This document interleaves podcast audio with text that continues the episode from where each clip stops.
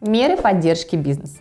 На фоне стремительного разрастания экономического кризиса правительство практически в ежедневном режиме вводит новые и обновляет уже ранее принятые меры поддержки отечественного бизнеса. Это стало возможно благодаря экстренному расширению полномочий правительства и региональных властей, установленных федеральным законом за номером 52 ФЗ от 9 марта этого года. Сегодня мы расскажем об основных направлениях помощи российскому бизнесу, актуальных на начало апреля. Смотрите наше видео до самого конца, чтобы не упустить самого важного. И, конечно же, задавайте интересующие вас вопросы нашим юристам в комментариях к этому ролику. Налоговые льготы. Основные меры поддержки в сфере налогообложения в основном коснулись субъектов малых и средних предприятий и бизнеса, осуществляющего деятельность в отраслях, подпадающих под льготу по тем или иным основаниям. Отсрочка по УСН. Налог по УСН за 2021 год и за первый квартал этого года можно оплатить с отсрочкой на полгода. Таким образом, срок уплаты налога отодвигается для ИП с 30 апреля на 30 ноября, а для юрлиц с 31 марта на 31 октября. По истечении отсрочки налог можно будет оплачивать ежемесячно равными частями в размере 1 шестой от задолженности. К сожалению, эта мера затронет не все предприятия на упрощенке, а только те из них, которым посчастливилось попасть в льготный отраслевой список, утвержденный постановлением правительства за номером 512 от 30 марта этого года. В этом списке на данный момент времени перечислено 29 кодов АКВЭД, при этом для получения отсрочки льготный АКВ должен быть для предприятия основным видом деятельности на 1 января этого года. Нулевая ставка для ИП по УСН и ПСН. Согласно нормам 266 ФЗ от 31 июля 2020 года, региональные власти вправе устанавливать для только что открывшихся ИП, избравших в качестве налогового режима УСН или ПСН, нулевую ставку указанных налогов до конца 2024 года. Новые 66 и 67 ФЗ от 26 марта этого года расширяют полномочия региональных властей в этой сфере. Понятно, что нулевую ставку тоже дадут не всем. Правила игры здесь устанавливают региональные власти. Поэтому в каждом регионе будут предъявляться различные требования к ИП. Также будут существенно различаться и условия региональных акций и сроки ее действия. Кому-то дадут каникул на весь период до конца 2024 года, а кому-то только на один год или полгода. Однако радует, что теперь ИП, подпадающих под налоговые каникулы, будет больше. Нулевая ставка на доходы для IT-компаний. На сегодняшний день развитие IT-технологий является для нашей страны абсолютным приоритетом, поскольку это является ключевым условием для достижения технологического суверенитета. Поэтому IT-компании вправе рассчитывать на нулевую ставку налога на доходы в период с 22 по 24 годы. Однако для получения этой льготы IT-компания, разумеется, должна быть аккредитована и соответствовать всем требованиям, перечисленным в законах за номером 66 и 67 ФЗ от 26 марта этого года. Послабление по НДС. Прежде всего следует упомянуть о нулевой ставке НДС в сфере предоставления гостиничных услуг. Условия получения данной льготы смотрите в нормах 66 и 68 ФЗ. И этими же законами вводится возможность ускоренного возврата НДС абсолютно для всех компаний, за исключением только тех, кто находится в процессе банкротства, реорганизации или ликвидации. Ускоренный возврат можно будет оформить в заявительном порядке еще до проведения камеральной проверки. При этом компании не потребуется предоставлять банковские или иные гарантии, если сумма к возмещению не превышает аналогичные суммы за прошлогодний период. Если же сумма возмещения больше, то в этом случае компании все-таки понадобится поручительство или банковская гарантия. ФНС не будет штрафовать продавцов за невыдачу чека. В связи с нехваткой в стране кассовой ленты из-за трудностей с отсутствием бумаги, налоговики разъяснили, что временно не будут штрафовать продавцов, если они не смогут выдавать бумажные чеки покупателям. Однако в такой ситуации продавец будет обязан направить электронный чек на телефон или на электронную почту покупателя и провести платеж через фискальный накопитель и базу ОФД. Кроме этого, потребуется предоставить налоговикам доказательства, что компания не смогла приобрести кассовую ленту по объективным причинам. Пени по налоговым задолженностям стали ниже. С 9 марта этого года до конца 2023 года ставка пени по налоговым платежам будет рассчитываться в размере 1 трехсотой доли от банковской ставки рефинансирования за каждый день просрочки обязательства перед налоговой. Напомним, что еще на начало марта для расчета пени применялось правило 1 трехсотая доля ставки на первый месяц просрочки, а после этого 1 150 доля от банковской ставки. Теперь пени в течение всего периода задолженности будут рассчитываться одинаково.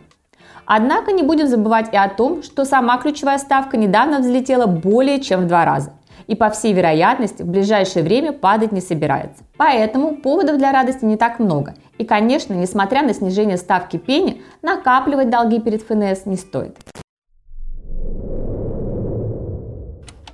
Заморозка кадастровой стоимости недвижимости. Согласно нормам 67 ФЗ от 26 марта этого года, пока не будет переоцениваться кадастровая стоимость объектов коммерческой недвижимости. Соответственно, налог на имущество в 2023 году будет рассчитываться по старой ставке, действовавшей на 1 января 2022 года. Послабление по налоговым преступлениям. Благодаря новым поправкам, внесенным в Уголовно-процессуальный кодекс, у следователей становится значительно меньше оснований для привлечения предпринимателей к уголовной ответственности по налоговым преступлениям. Так, если раньше поводом для возбуждения уголовного дела по этим статьям могли служить и заявление о преступлении, и явка с повинной, и сообщение в СМИ, и постановление прокурора, то теперь остается только один повод – направление соответствующих материалов из налоговой – Соответственно, теперь можно не бояться конкурента-злопыхателя или наезда со стороны недобросовестных абэповцев. Теперь для следователя будет иметь значение только отношение между вами и налоговой. Чем еще порадует ФНС? Согласно последним разъяснениям ФНС, налоговики не будут. Первое. Блокировать банковские счета предприятий должников до 1 июня этого года. Смотрите письмо ФНС от 10 марта. Второе. Заниматься выявлением правонарушений в сфере валютного контроля. Письмо ФНС от 5 марта. И третье. Инициировать банкротство предприятий по налоговым задолженностям. Для взыскания будут применяться такие процедуры, как рассрочка и мировое соглашение. Кроме этого, регионам предоставлено право сдвигать сроки уплаты по налогам, сборам, взносам во внебюджетные фонды, а также сроки сдачи отчетности. Федеральный закон 52 от 9 марта. Многие регионы уже активно начали этим правом пользоваться. Надзорные каникулы. Хорошие новости для бизнеса. Согласно нормам 46 ФЗ от 8 марта этого года вводится мораторий на проведение проверок малого и среднего бизнеса со стороны контролирующих органов до конца 2022 года, а в IT-сфере до конца 2024 года. Правда, здесь надо иметь в виду, что Первое. Речь идет только о плановых проверках. Внеплановые проводить можно, хотя тоже с ограничением. И второе. Мораторий действует не во всех сферах. Детские, медицинские, социальные учреждения под мораторий не подпадают. Но все равно с проверками в ближайшее время однозначно станет легче.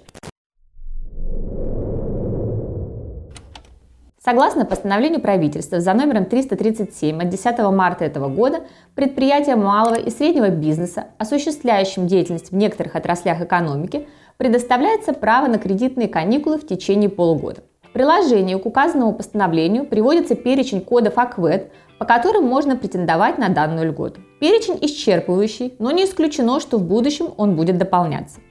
На текущий момент в этот перечень включено более 70 кодов АКВЭД. Условия для возможности оформления кредитных каникул следующие. Первое. Код АКВЭД из перечня является основным видом деятельности компании.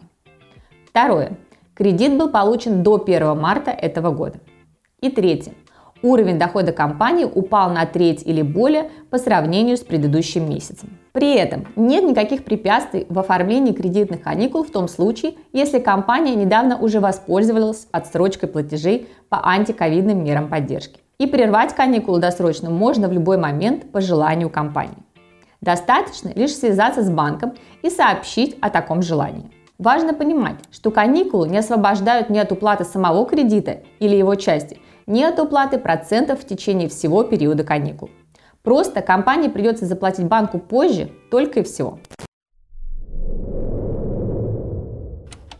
Льготы в области кредитования. Помимо кредитных каникул, некоторые отечественные предприятия также могут претендовать на льготные кредиты. целью которых является пополнение оборотных средств. При действующей драконовской ключевой ставке 20% взять такой кредит практически невозможно, поскольку он уйдет в диапазон 25-30%.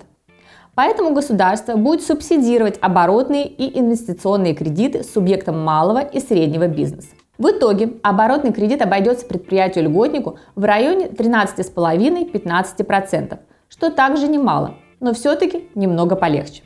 Новый порядок расчетов с зарубежными кредиторами. На фоне санкций коллективного Запада Центробанк вводит новый порядок расчетов отечественных компаний с зарубежными кредиторами из списка недружественных стран. На сегодня в этом списке находится 48 государств. Суть нового порядка сводится к переходу к расчетам в рублях. То есть по иностранным кредитам временно можно будет рассчитаться в рублях, а не в валюте, предусмотренной кредитными договорами. Для этого необходимо обратиться в наш банк с заявлением об открытии счета на имя иностранного кредитора. При этом сумма платежа должна превышать 10 миллионов рублей. Интеллектуальная собственность. Что нового? Согласно постановлению правительства за номером 506 от 29 марта этого года, в Россию могут быть ввезены некоторые группы импортных товаров, имеющих защиту товарного знака или патента, без согласия правообладателя на такой ввоз. Перечень таких товаров будет утверждаться Минпромторгом. А постановление правительства за номером 299 от 6 марта этого года предполагает нулевую ставку компенсации иностранным правообладателям за несанкционированное использование принадлежащих им патентов на изобретения, полезные модели и промобразцы. Это означает временный отказ или приостановку защиты интеллектуальной собственности правообладателей из недружественных стран. По сути, речь идет о легализации серого импорта. Субсидии для работодателей. Еще одной мерой поддержки бизнеса стали субсидии работодателям в размере одного МРОТ на работника в случае вынужденного простоя предприятия, трех МРОТ на привлечение нового работника до 30 лет, а также субсидии на переобучение работников в размере до 60 тысяч рублей на одного работника. Для оформления госсубсидий работодателю предварительно необходимо обратиться в службу занятости. Конкретными условиями получения субсидий можно ознакомиться в постановлении правительства за номером 398 от 18 марта этого года, а также непосредственно на официальном сайте правительства России. Цифровые сервисы. В новых экономических реалиях для удобства установления связи между предпринимателями, а также для получения актуальной информации о мерах государственной и региональной поддержки были запущены цифровые сервисы, такие как биржа импортозамещения, единый портал финансовой господдержки, региональные порталы поддержки бизнеса. На сегодня это все. Подводя итоги, хотелось бы отметить, что на текущий момент в России насчитывается уже более сотни действующих мер поддержки бизнеса, и их число постоянно растет. Кроме того, в правительственных кругах, министерствах и ведомствах продолжают обсуждаться новые предложения, которые будут вводиться по мере их принятия в самое ближайшее время. Поэтому держите руку на пульсе и не забывайте подписываться на канал юридической компании Юрвисты, где вы всегда сможете узнать самые последние новости в сфере бизнеса и права. Доброго здоровья вам и вашим близким. До новых встреч!